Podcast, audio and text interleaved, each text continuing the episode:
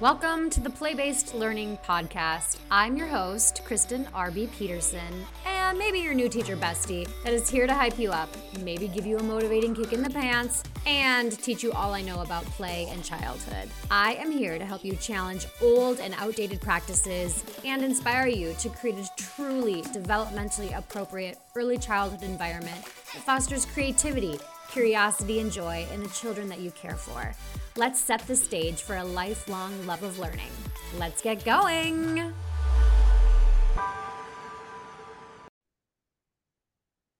Melysa Mei, my Hey. friend from New York City, is joining me for the Play Based Learning podcast today. And I'm really super excited about this interview because when I do my travels around and do trainings and things, a lot I'm hired by a lot of public schools. I'm hired by a lot of Head Starts. And they're like, how do we we have to follow this curriculum? How do we do that? And I'm like, I don't know because I've never done it. Um, but I do know a woman named Melysa Mei, and she does it, and I point them in your direction every single time. I'm like, you need to look her up on Instagram at pre-K spot and you need to like follow her because she has lots of really great tips on how to incorporate using a curriculum within a play-based environment. So tell me about your classroom. Tell me about what you do. Tell me about what curriculum you use and all the things, and then we'll go from there. Okay. So, as Kristen said, I am a New York City public school pre K teacher. And I come from a very play based background, Reggio, emergent curriculum, name pretty much every play based one. I try to incorporate it in some type of way. And we always work from the kids first. Right. So this is where we'll get into like tips and tricks. That's one like my biggest one is right there. We always work from the kids first. So we're very child led. We get everything from them. And this year, so it is new to me, but working with a curriculum is not necessarily new to me. Um, creative curriculum. It was the big push this year. It was coming down the pipe from all the higher ups, superintendents, the you know, chancellor, the mayor, everybody was like, we want you to all use creative curriculum. Okay. Some people had been using creative curriculum before. So in New York City, if you don't know, it's the previous mayor did a huge push for pre-K, Okay. pre-K for all, UPK, all of that. So what ended up happening was there were already some pre-Ks in what they call district schools, so that's your local school. But then to create more seats because there's so many people in the city, they started creating pre-K centers. So these Okay. are like anywhere from I don't know, 2 to like 10 pre-K only places. Okay. They have them like we have one in our school on the fourth floor that's not being used by our school. Um, they've built new centers. So a lot of the pre-K centers have been using creative curriculum for some time. okay. And it but it is new across the city for people like me who are in a district school where our principal said you can use whatever you want. It's new for people like me. hmm And so now everybody is diving into creative curriculum. And, you know, I have to say there are some like really positive things about it. And there are some things that if you are a play based educator like myself, who comes from a very Reggio background, you're probably not going to love. Yeah. yeah, the thing, and these are the things that make it a little bit more difficult to. It like it, I feel like it like blocks the play Yeah. right? Like it says one thing, it's like you have to have all these defined centers Oh, and they need to have enclosed spaces and you need to call it the discovery center and it needs to change all the time. And while I'm all for change and things evolving, I don't want to do it, yeah. right? Like I'm not going to put that on the kids. And so these are the things that I've been working with since September and trying to sort of figure out Yeah. they've given us a year to settle in, I guess. Okay.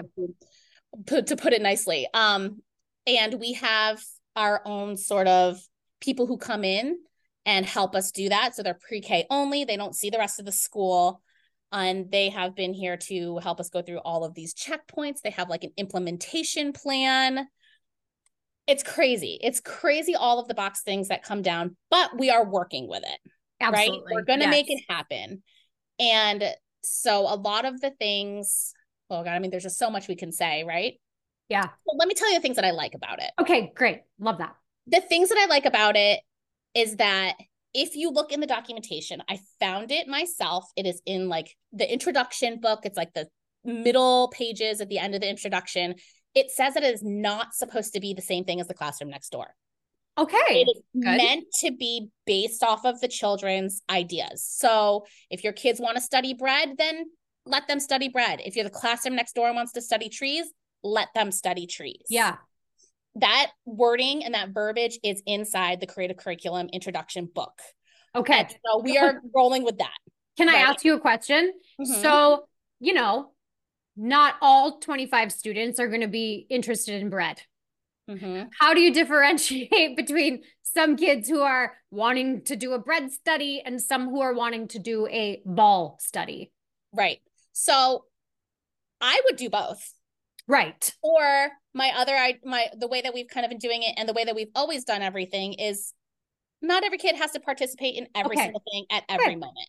Great. Right. So kind of just like putting out those that mindset, right? Like It's like an invitation to learn about bread. But if you are finding more joy in playing with blocks and building a tall tower right now, you go ahead. Exactly. And I Mm. think there is room for that because that is another thing that creative curriculum is putting out there that they want. They are saying that there should be a minimum of 60 minutes of playtime. Okay. Okay, we all know that they need more than that, but at least if you can squeeze out that 60 minutes, it's a good place. Yes. And I like that that is being required now because it used to be 30 minutes, it used to be 45. Now they're requiring the 60 minutes, which I know we've all spoken about before, is a good starting place. Yes. And it's tough sometimes to squeeze out any more than that in a six hour, 20 minute day with rest time and specials Yeah. and lunches at certain times. Um, Yeah, because a So lot of an- public schools have to like share spaces with other mhm. classes, and so you have to have a certain time for things. Right. And so that's what I love about that like 60 minutes. And just I think the mindset around that 60 minutes of just being not all 60 minutes and every single part of that 60 minutes needs to be about the subject. Absolutely. I think it's about experiences. hmm And I think there's wiggle room for that in the curriculum. Yeah. It there's verbiage on that too if you read the introduction book. It's boring, but it gives you all of this information. a lot of people would just not read the introduction book. So I wasn't like, going to ahead. until I started hearing different things. And I was like, you know what? I want to know. I want to know Yeah. for sure. And with having printed verbiage in that book that they give you, I can be like, well, here you go. Like, this is Mhm. why I'm doing this. Absolutely. Um, so that is one of the things I love. Like, it doesn't have to be the same across the school, although that is sometimes, like, especially here in the city, there is an order that they've put out there to everybody. They're like, do Yeah. this one and then do this one, and they give you dates and everything. Oh wow. Wow. Yes. So But I you don't have to follow that. I don't. Okay. My setting does not require us to Okay. do that because in my setting, I was able to be like, look, this is what the book says. And they were like, okay, great. Go Yeah. for it. Yeah. Um, you know, not maybe not every setting is able to, but I'm gonna guess that those settings, those are gonna be the really hard settings to be able to do play in, period. Absolutely. Right. Like Yep. probably just not even gonna be allowed to really. Mm. Um, I know, I know. And I wish we could like speak more to those and like find other ways to break through that. But if your boss is telling you to do it, you just gotta do it. Right. Or speak up and say, um, according to creative curriculum, this is this, and it should be 60 minutes of play. Right. Yeah. Right. And like I said, that I'm so glad that they're like bringing that down Yeah. or like sending that down through the pipe. Um, I do have to say that the documentation app Mm. or like the whole tech side of it is awesome. Okay. The website with the assessments and the app that they have is really no different than like what I used to do. I would walk around, take a picture, throw all the pictures in a photo album, send the link to parents. Now I just take the picture. I can add notes. I can add all of the objectives that creative curriculum has us do. Yep. And then send that to parents. Okay. And so we've been allowed to no longer have to write a newsletter because we are constantly sending this documentation. Amazing. And then the amazing part about that is that it links to the checkpoints. We have three checkpoints across the year. This is something we've always had before creative curriculum or not. And so if you keep up on that documentation, you don't have to do your checkpoints because your checkpoints are done. Oh my gosh. Amazing. Yes. And they'll like create reports and you can, oops, sorry, we can look at all kinds of things and you can use it. It's already all there for you. So you're like, oh, this child is, you know, really lacking in this skill. Let's set up more play for those skills. So Yeah. it really gives you the information that you need um, to set up play invitations or to see where the kids might need more experiences or things like that. Mm-hmm. Um, so that part of it's really awesome. And then I don't know, you know, some of their ideas are not far not all that different than what I would come up with anyway. Okay. Right. So like reading through some of the lesson plans, it's just the pacing of it for me that is a little off. Okay. Tell me more about that. They like speed through things, right? They'll be like one day, let's you're gonna build your tree. So like you have two days to build a tree for the tree study. Okay. I took like the whole four weeks that they built their tree. Okay. You know, so it's just like the, it's like the pacing and like every day you should be doing like a new small group. Every day you're doing like a new skill. Yeah. When I feel like we should slow it down. So that's an, one of the things that I've done to sort of modify. I'm still doing all of those things that they want us to do, like the intentional teaching cards and the mighty minutes. I'm just not doing them as fast as they're putting them out. Okay. Right. So like I we've spoken about small groups before, right? Yeah. Yeah. Do not love pulling small groups during playtime. Yeah. You shouldn't be doing that. And in fact, I'm pretty sure Creative Curriculum says not to do that. Okay. Another amazing. points about it. Um, but they have it scheduled separately. Okay. It's like a whole other scheduled period. Which I don't love either because I don't have a ton of room in my schedule to squeeze out 15 more minutes because it takes time away from playtime. Absolutely. So I slow it down and basically pull one group a day. And I pull that one group at the beginning. So they just that one day miss the seven to 10 minutes of however long small group lasts. Okay. Okay. Right. So um it's not a huge miss and I'm not interrupting their play. And it feels like a good balance to me. Yeah. Do they have to do it or is it a choice? Um, I mean, usually my kids are happy to do it. Yeah. Um, but if I have a child who's just like, heck no, I want to eat, I let them go. Yeah. Um, for me, it's a choice. Yeah. I don't know if that's in there or not. Um, right. Right. But yes, absolutely. Yeah. Um, and then, but you know, I do usually try to, you know, meet a child later. Like if that child, you know, is in a transition period, or I try to pull them again like later in the week and just like see how they're feeling because maybe that day they were hungry and they just exactly. wanted to go. Eat. Absolutely. Yeah, ex- exactly. Um, so that's one of the things I've done. I've slowed it down. I might not be hitting all of the million skills that they want as fast as they want, but they're still getting all those skills to the play, and I know that. Absolutely. Yes. And they're a little like haphazard. They're like all over the place for me. Like I've looked at the order that they go in and they're not scaffolding on each other. So I don't mind skipping a couple. if you're able to, that's another place there if you can probably squeeze out a little wiggle room. How do you okay, so you are in a public school and I know a lot of times um when I've been with different public schools they're like how like we only get 30 minutes for play time during mm-hmm. our day because of all the specials and we have to be here and there and all of these things. How what is some advice that you have for those teachers that work in places like that where it's a little bit more restricted on how they spend their time? how can they incorporate more play? So one of the things that I did when I realized I couldn't get a full stretch of time mm-hmm. was I just went to my principal and I was like, "Hey, can I have my prep times? Our prep times are their special times because it's all built into the contract and all of that fun stuff." Um, I was like, "Can I have my preps either first period or last period?" Mm. That way, that eliminated. And my principal was like, "I will do my best," and she was fantastic. Um, pretty much every single year I've had four days a week where I have first or last period prep. Amazing. And you know, every once in a while there's like a day where it like lands at like 10 o'clock. There's just nothing we can do about it. Right. And that is not for convenience for you. That's convenience. That's for your students. For the whole yes. And that's the yes, exactly. That's convenience for my students so that I don't have to interrupt their play. Amazing. Um, that is being I, a true advocate for children right there. That's a exactly. And it, it's yeah. an easy way to advocate because you're you know, it might be hard to change an entire master schedule, but I know our master schedule changes every year. Yeah. So like maybe you just need to rework it a little and you know, um, but it, I feel like that's an easy ask. Yeah. Right. Absolutely. It's not anything that's gonna, you know, and they might say no and they say no. Yeah. Um, so another way is to just and so sometimes when that lands like in the middle for me, I have to interrupt them, but mm-hmm. I don't stop them. I guess that sounds weird, but we just drop everything yeah. we leave, and then we come back. Mm-hmm.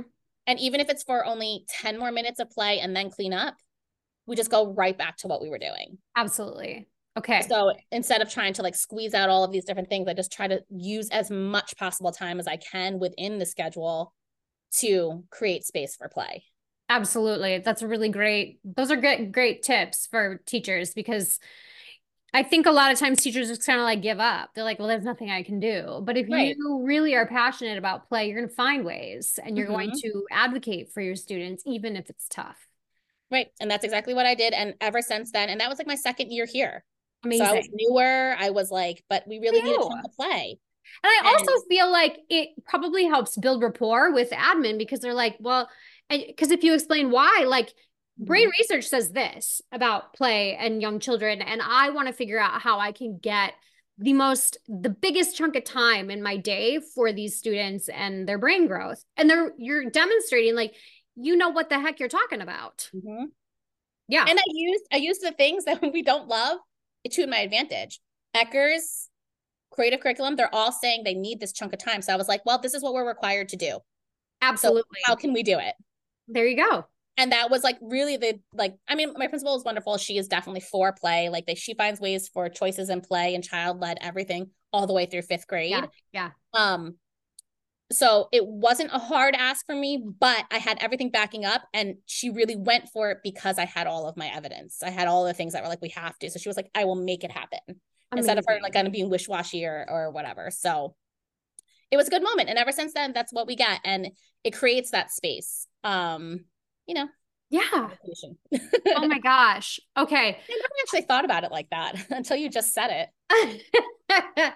Oh my goodness. Okay. So um with people who are using box curriculum and they're not fully play based besides like going to admin and getting that chunk of time what are some other tips and advice that you have things that you've done? For sure. So the first thing, as I said earlier, we are just always about the kids. Yeah. Right. I always put them first. If we're changing the sensory table because it looks like nobody's using it anymore, I ask them what they want to put in it. Do I give them every choice that I have? No, I narrow it down to like three or four and then we narrow it down some yeah. more. Um, because that is where you are a teacher. I mean, you are still the adult in the room. As much as I want the kids to have total freedom, I have to say, do you want sand, you know, cotton or paper? Yeah. And then they can pick from there. Mm-hmm. Um, so I always just always, you know, I ask them what they want in the sensory table. I ask them what they want to play. I ask them what they want to study. Anytime yeah. that there's some choice that I have to make, I at least get the kids' input. Oh, I love that. See, like I didn't even do that in my play-based classroom. It was kind of like we met all the teachers once a month to kind of plan the materials and the environment for the month ahead. And knowing that it can change, we always did it in pencil based on student mm-hmm. interest and whatnot. But like yeah, we kind of just through we did it on our own and did the environment like we didn't ask for a lot of student input. So I really like that. too. do that. I used to do that too, but as I started working in the public school system and had a few more restrictions put on me versus like working in my Reggio school, this was one of the things that I found that I was able to at least give them some autonomy. They Absolutely. were more engaged. So like we're just we're just starting today the water study for creative curriculum. Yeah. But that's because my kids wanted to study sea animals. So we're mm-hmm. actually going to study sea animals, but it's going to be modified water study. So okay. I bend the curriculum to them, not yeah. them to the curriculum. Amazing. So I think just having that mindset too is another sort of tip to just be like, well, look, I see them playing a lot with you know, animals and like cats. So maybe the pet study fits. Mm-hmm. Um, yeah, absolutely. Yeah, exactly. And then um, another thing I do is the play invitations. Play yeah. invitations is the one place where I do have a little bit more of my own input. Mm-hmm. based off of but i'm basing it off of my observations so mm-hmm. i see that they need a lot of um you know posting or they're doing a lot of patterning i'll put out invitations that are going to invite that kind of play mm-hmm. and so this is just the easiest way to theme it's just you know throw out some leaves during the tree study. Yeah. Uh, we did leaf crushing, you know, and a lot of people were like, oh, I never thought about like squishing the leaves. I'm like, when all my kids, all they wanted to do was squish them. I love that. they loved stomping on them and breaking them. So I was like, okay, let's get out a pestle and mortar and let's just crush them up. And then we ended up like throwing them in our paint and throwing it on our art and practicing and sweeping. I, we had to do a like, lot of sweeping. The funny thing is, is I remember you having to truck truck uh bags of leaves on the train yeah. to school so that your students can do that. It's so funny. Oh, it's because I live out in Queens, so I have a little bit more green space, right? Like I yeah. have a tree in my front yard, I have grass, I have dirt. So usually, if I have to bring in that kind of nature stuff, I'm pulling it off the tree in my yard or like the tree at the train station and just like lugging it on the train with me. But that's the beauty of being in New York City. Nobody looks at you twice. No, they don't. No, I saw somebody with like leaves on her head or like sticking. They couldn't care less. No, I when I was there visiting, I saw somebody. So I have a Birds of Paradise giant one behind me. In um, I saw somebody on the train with the birds of paradise, oh, like, oh, yeah. all, you know, covered up. And I was like, oh, yeah, I guess I never really thought, like, how do they get a giant plant home? oh, yeah. I mean, when I went to the materials play, the material center here, um, I'm carrying around a bike wheel. I have like mannequin heads sticking out of my bag, and I'm just like, look, getting on the subway, yep. back to school. Nobody cares. Yep. They've seen it all. Not in the least. Yep oh my gosh, it's so funny. It's such a different, it's so interesting because New York City is just like its own thing. It's it not is. Anywhere else. Uh-huh. It's so it's like its own like you feel like you're not even in the United States when you're in New York City, coming from a person who grew up in the Midwest. Yeah, no, I mean it's so funny. Once I actually started, I mean, I grew up outside the city, so we were always coming in, but once I actually started living here, I found that like I cared less about what people thought and like looked at me, even though I had millions, not millions, probably hundreds more people seeing me Absolutely. Day. Yeah. Nobody actually looks at you and notices you no. or cares. Nobody no. cares.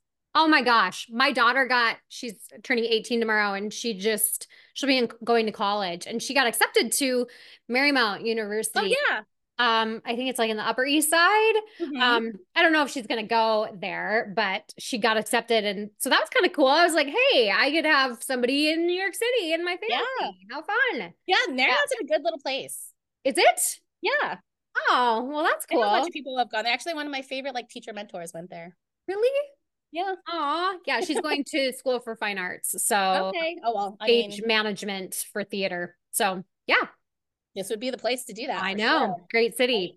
Well, let me know if she goes. I will for sure. Well, I'll be out there a lot, and then I can come chill in your classroom because yes. I'm like oh itching God, to get so in fun. there. It's such a beautiful space. It's yeah. a little messy now if can't tell, but I know. I'm like looking behind you, and I'm like, I love it because you just like you let them leave it how it was, and it's amazing. Oh, yeah. I've got like their block structures out. That's another thing that we do to incorporate a lot of play or to like keep the play going. Yeah we save i save as much as i possibly can. Look i'm blessed with space especially in new york city. Absolutely i have a big classroom. Yeah. So we have space to leave block structures up. You know we have yeah. space to leave up there the big block structures. I have a little shelf where all of their lego buildings and we try to save tiles, but unless somebody remembers to build it on a platform they usually don't make it yeah um, one of the things that I want to kind of mention about using a box curriculum is many times, and especially with creative curriculum, I've heard this about creative curriculum that creative curriculum specifically says like this is just these are like suggestions. This is like kind of like a map, but you can go your own direction with things. Mm-hmm. This is not a set in stone thing. You don't have to follow it word for word for word for word for word. Right. And I want to point that out because a lot of I think there's a lot of educators out there who think because they have a curriculum in front of them, they have to follow it 100% mm-hmm. of the time. So, do you have the flexibility? It sounds like you have the flexibility to kind of like pick and yes. choose and do what suits your students. Mm-hmm. How would you, what would you recommend for somebody who's in that mindset of like, I have to follow this 100%? Or why do you think people have to follow like they feel like they have to follow something all of the time creative you know, curriculum or not. I have to i have to admit when you look at it it makes it hard to not. Okay. so one of the technology pieces is you can log in yep. you can click on a calendar you can click on the study that you're doing and it drops all of it in. Mm. and then you can just like print it out and go you can make adjustments it's really hard. It takes like four clicks to make an adjustment. Oh, that's annoying. But, yeah, it's really annoying. So, like, I feel, but when I was going through it, because I always look at them so I can look at how I'm going to modify yeah. or like what direction they're going in to see which pieces where my ideas come in that the ideas are already there. I mean, if yeah. the ideas are already there, I'm not going to reinvent the wheel. Yeah.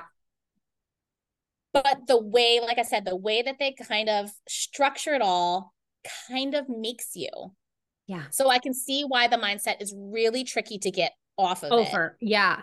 Yes. But one of the things that all most of the studies start with is to do a web or to do like a KWL or a yeah. KQL, like what do the kids know about the subject? And that's something that I always did when I was project based learning or we were doing things before. So I always ask the kids, and this is where I think you can't, you don't get stuck.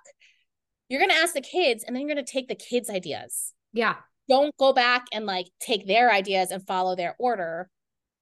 So it's, it's almost like, so you have to kind of redo it, but you're not redoing it. I don't know. Absolutely. So it's kind of like using it as a resource instead. Yes. Um, like the end all be all. Okay. I like that mindset. Use it as a resource. Mm-hmm. So that's what I do. So like when I found out my kids wanted to do sea animals, I looked at it and I was like, oh, the first whole week is just kind of like introducing water in the water cycle. That makes a lot of sense. Yeah.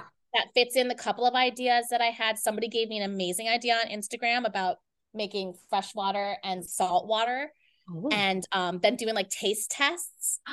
Yeah. And then an added layer of like watching a friend do it so that you can you know do like social emotional piece about it being like if somebody tastes the salt water and they go like oh what face did they make and oh my like god that. that's an amazing idea that idea is obviously not in the creative curriculum but yeah. it fits really well into the first week of like the water cycle and what different water is and that to me makes a lot of sense to start with sea animals right we need yeah. to talk about the fact that the ocean is different and why there's sea animals versus not sea animals and so Absolutely. Kind of, but so I took their ideas and that's how I started my planning. So I was like, okay, that lesson's already done. That lesson's already done. And I kind of just picked and choose and use it as a resource. Amazing. As my like map. Okay. So now teachers down the hall.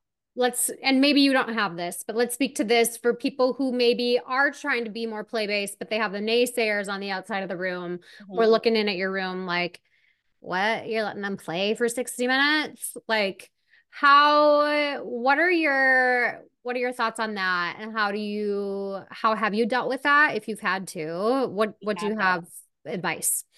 We have dealt with it. Uh, it's not necessarily actually i'll tell you the story. My para now mm-hmm. she's amazing mm-hmm. and our mm-hmm. paras at our school are amazing. So they're basically our assistants. Yeah.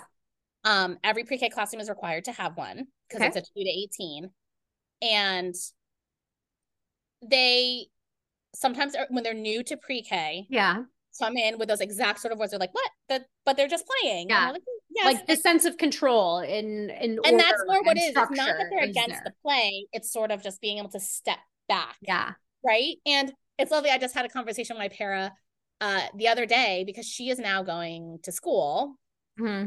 and she was like, "I get it now." She's like, "I learned about play, and now I totally understand what you guys do."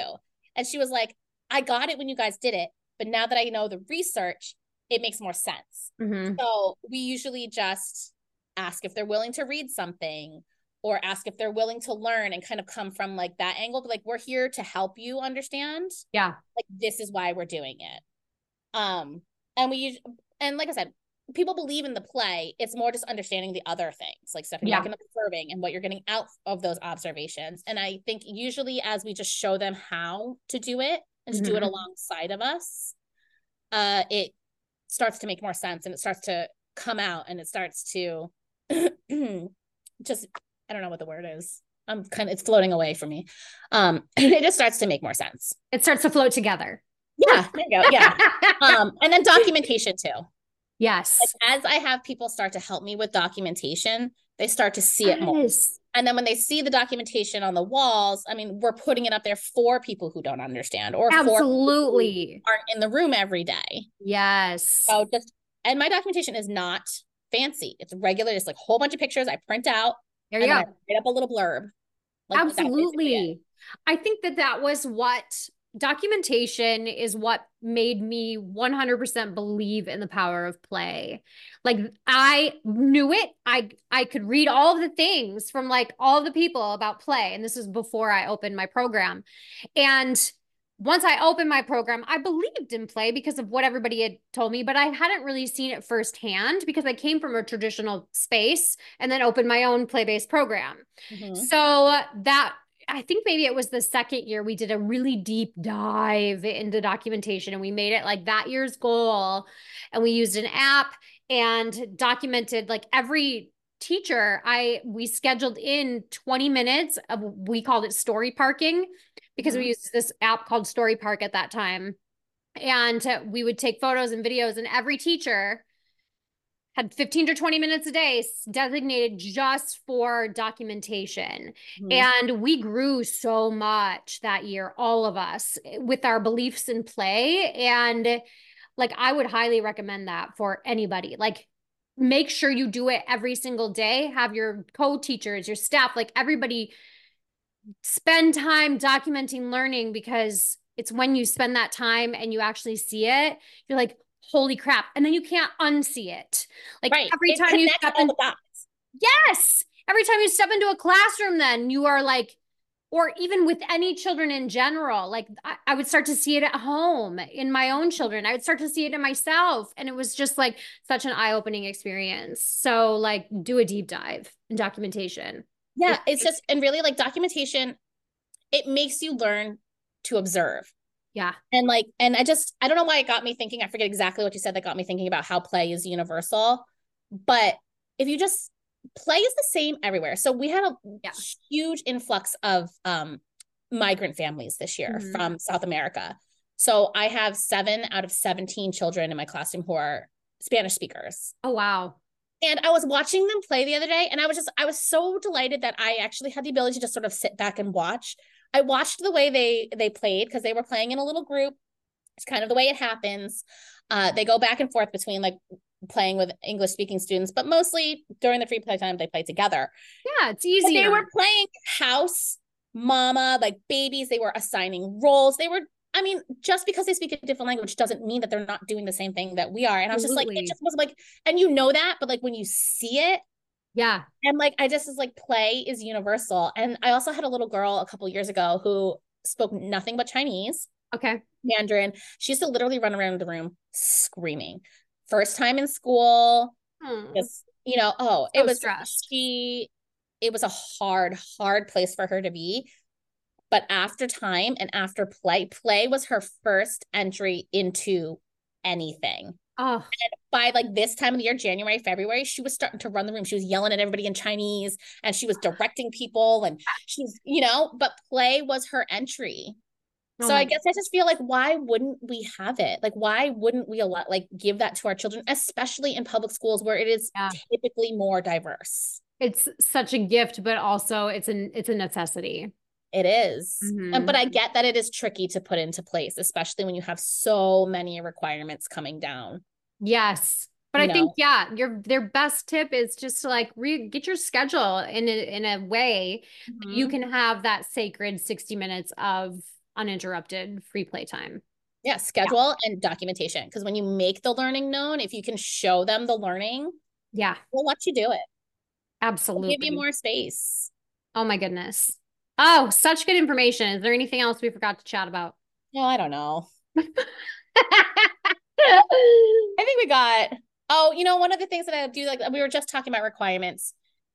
You have to know your boundaries. Okay. Right. This is one thing that I always have to I think about, and is usually some advice that I pass on to other public school teachers. You have to know your boundaries and how much space you have. Okay. Right? You need to know like where you can wiggle and where you can't. And then the places that you can wiggle, wiggle Wiggle right? hard. Wiggle hard, right? Exactly. Twerk that. Twerk that space. sometimes you just have to do things. Like I have to produce a little bit more. Yeah. And a little bit more specific.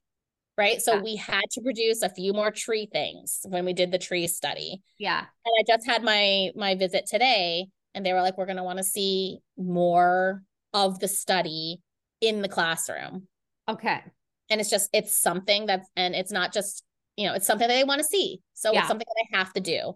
Now, I think I have flexibility in how it's shown, right? So like we can crush leaves and then we can put them in our paint and be like, look, leaf painting. Yeah. Right. But I have to produce something.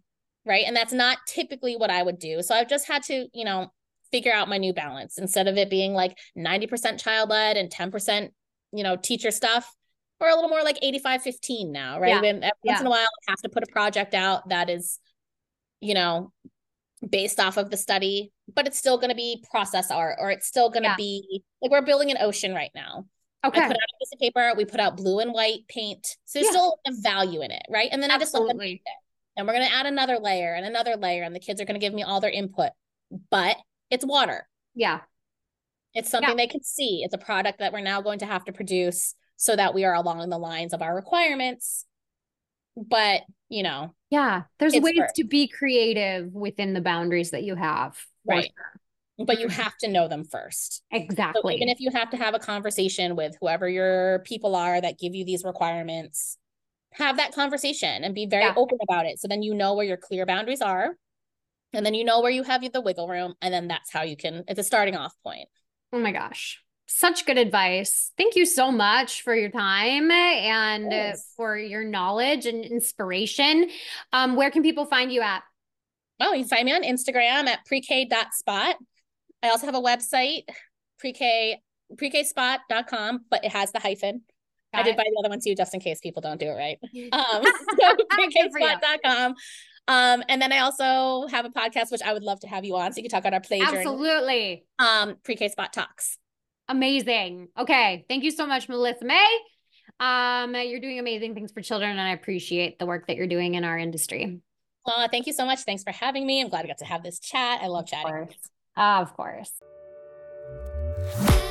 If you liked what you heard today, share this podcast with your coworkers, admin, or maybe even your partner. And I love getting five star reviews so more people can embrace play. Hit follow or subscribe so you never miss an episode. Or connect with me on Instagram or my website, KristenRBPeterson.com. Until next time.